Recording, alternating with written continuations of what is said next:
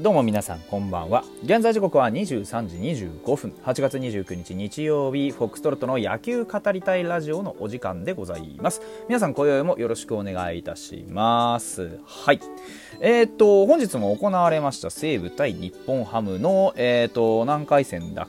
け？えっ、と14回戦でしたね。えー、なんとこのカード実はねあのファイターズ勝ち越してるんですよ。5勝7敗2分け西武さんから見てね。ということなんでね。我々から見ると7勝5敗2分けです。いい試合してます。ねえー、昨日はねちょっと追いつかれてしまってね勝ちが拾えなくてなかなか残念だったなという向きもあったんですが今日は伊藤君がバッチリ最後まで完封しきってくれましてですね6対0で無事勝利しました先制中押しダメ押しとして効果的な、ね、点の取り方と伊藤君が最初から最後まで責任を持ってですね 投げ切ってくれました。あの伊藤君前回ね、本当にあのなかなかこう厳しい投球をね、えー、されておりましたが、今回はね、本当にあのまあ、見違えたというかね、あのやっぱりもともと持ってくれるね、持ってくれる、持っているね、えーと、力を出してくれればこういう風な結果になるというねレベルのピッチャーなんで本当にね素晴らしいなと思います。あの何が一番素晴らしいかっていうと本当にあの伊藤君の場合はなんだろうその持ってるマインドが本当にファイターズ向きというかねあのこうどう説明していいか分かんないですけどあのヒーローインタビューで言ってたんですよ。えっ、ー、と伊藤君はあのやはり自分のねいいところをもっと出していきたいんだと。で自分のピッチングで何か伝えられたらいいというようなことをおっしゃってました。これ本当にすごくファイターズらしいなと思って。今はねもしかしたらちょっとこう薄れちゃってるかもしれないんですけどファイターズってもともとやっぱりそういうチームだったと思うんですよ。あのー、まあ、今はねあまりこうチーム全体の流れも良くなくて負けてる中ですけどあのでもファイターズっていうチームのいいところっていうのはこういう自分の強いところでこう勝負していくなんかいいところを伸ばしていくっていうところがいいとこだと思うんですよ。だから例えばねそのやっぱり調子が悪かったりするとどうしても成績を見ちゃうじゃないですかその一つ一つのねこうホームランが何本だとか打率が何本だとかねその何勝何敗のこう防御率がいくらだとかそういうような話をしてしまいがちなんですけどじゃあその実一番大事なのは何ですかっていうとそこに1本芯が通ってるかどうかなんですよね。だから数字だけ追っかけて何勝何敗とかってやってるとどうしてもこのチームを応援するの多分楽しくなくなっちゃうと思うんですけど。でも伊藤君の今日の投球見てたらやっぱり大事なのは心のとこなんですよね。ハートのところ、うん、そこにちゃんと芯が通っているかどうかっていうのをちゃんと見ていかないとこのチームはちょっと楽しくないなって今はねそういう状況になっちゃってるなっていうのをちょっと感じました。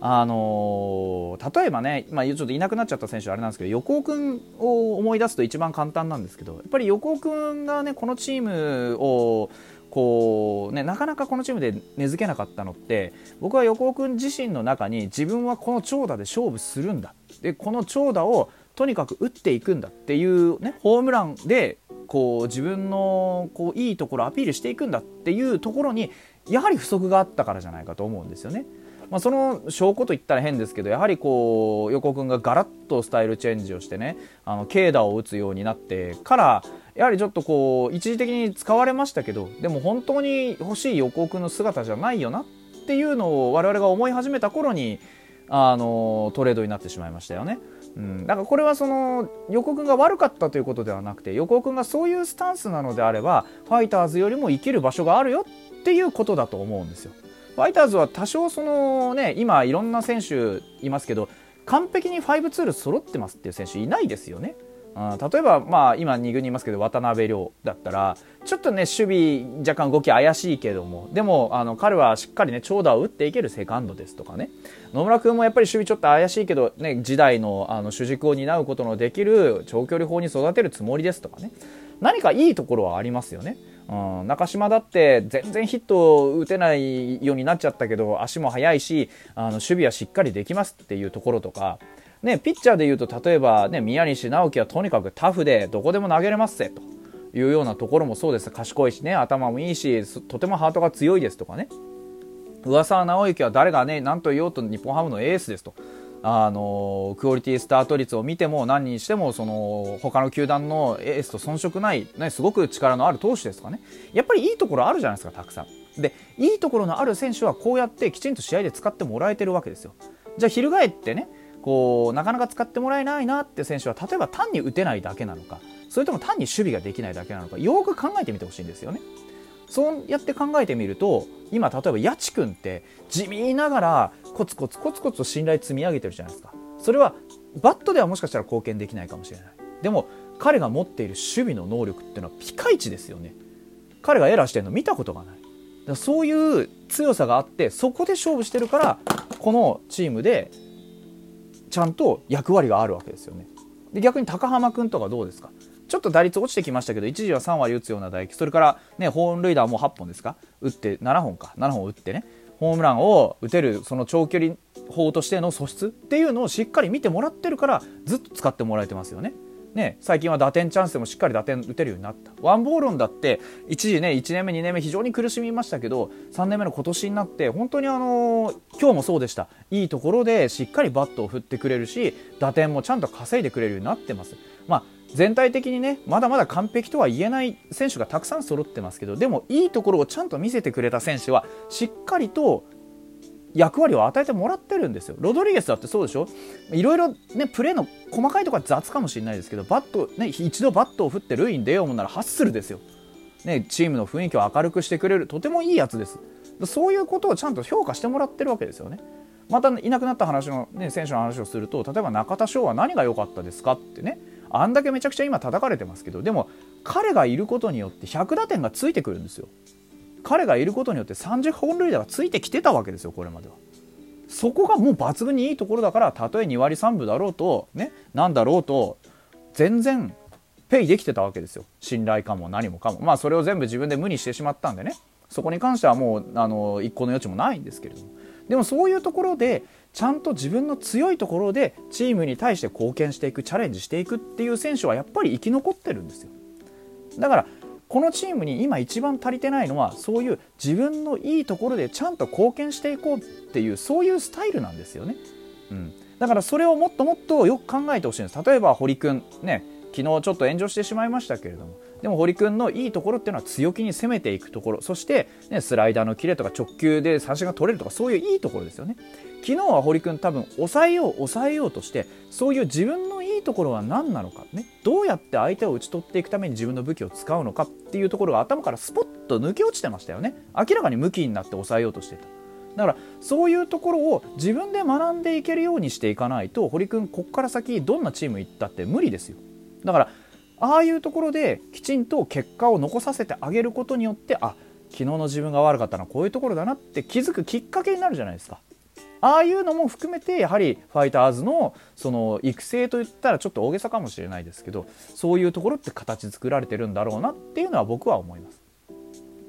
でまあそういったところでねやはりこう伊藤君がこのファイターズが好きでねあのファイターズに入りたくて野球やってきたって言ってくれてるのは本当にファイターズのことをよく理解してくれてるなって僕は思います。ファイターズ今こんな低たらくでねなかなか強いチームとは呼べないですけどそこに流れる根底の魂みたいなものさっきちょっと大げさだって言いましたが魂みたいなものを伊藤君はちゃんと持っていてくれる。で彼がいるんだったら僕は大丈夫だなこのチームはって思います。それぐらいの今存在感がある彼には。まだねあの噂がエースなんでエースとは呼べないですけど、ね、でもあのエースと言って遜色のないような、ね、他球団だったらばっちりエースって言えるようなそういう今選手になってますよ。でぜひこのままねあの忘れずに忘れずにっていうのは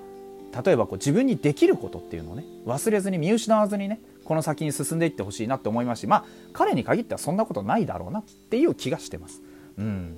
なのでね、あのー、本当に応援しがいも、ね、最近また出てきたなと思いますし、この打線の好調さもそうですよね。あのー、やはり西武戦は3戦通じて非常によく点取ってくれました。あの全部が全部ね、打ったから勝てる。まあ、打てば勝てると思うんですけど、全部が全部勝てるっていうもんじゃないじゃないですか、野球ってのは。どんなに大、ね、強いチームでも50敗はするんですよ、最低限ね。まあ、うちはもうそれに近づいてますけど。でも、あのー、そういうね、やはりこう、負けなきゃいけない時もあるし、全部が全部ね100%勝って143勝0敗ですなんてことはありえないのでね、うん、負けっていうものはある程度織り込んだ上でどうやってチームを最後ねこう一つでも高い位置に連れていくかっていうところがやはりフロントとかまあねあのー、首脳陣が考えることですからね、うん、そこにちょっと思いを馳せていきたいなとは思った次第です。あの本当にこの3連戦見ててすごく苦心してるなっていうのは思いました、うん、でも打線も上向き加減ですしこのままの勢いでいってほしいんですがね、うん、来週またこう新しいカードにね入りますが、うんと、次の相手はどこでしたっけ？えー、とオリックスなんですね。だからこれがやっぱり肝ですよね。ここでねあの何かまかり間違って3連敗ですなんてことになったらまたシュンってしちゃいますからどうにかね、あの頭を取ってですね。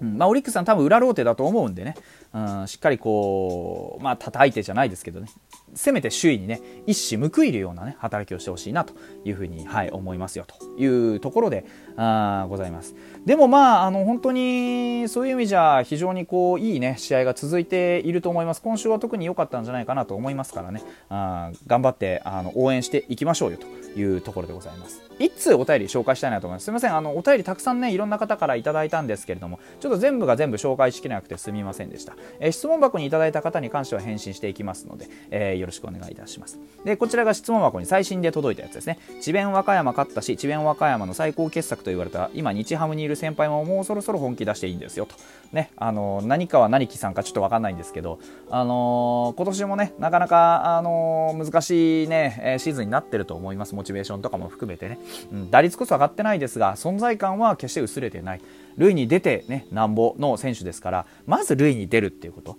うん、そのためにはフォアボールも確かに大事なんですけど、やっぱりバットを振って、打っていくっていう春樹を見たいなというふうに僕は思っていますので、うん、ぜひね、えー、せっかくこう母校が優勝して、ね、ちょっと気分上がったと思うんでね、うん、来週からはこう打てる春樹であってほしいなというふうに思います。それではまた明日です。ありがとうございました。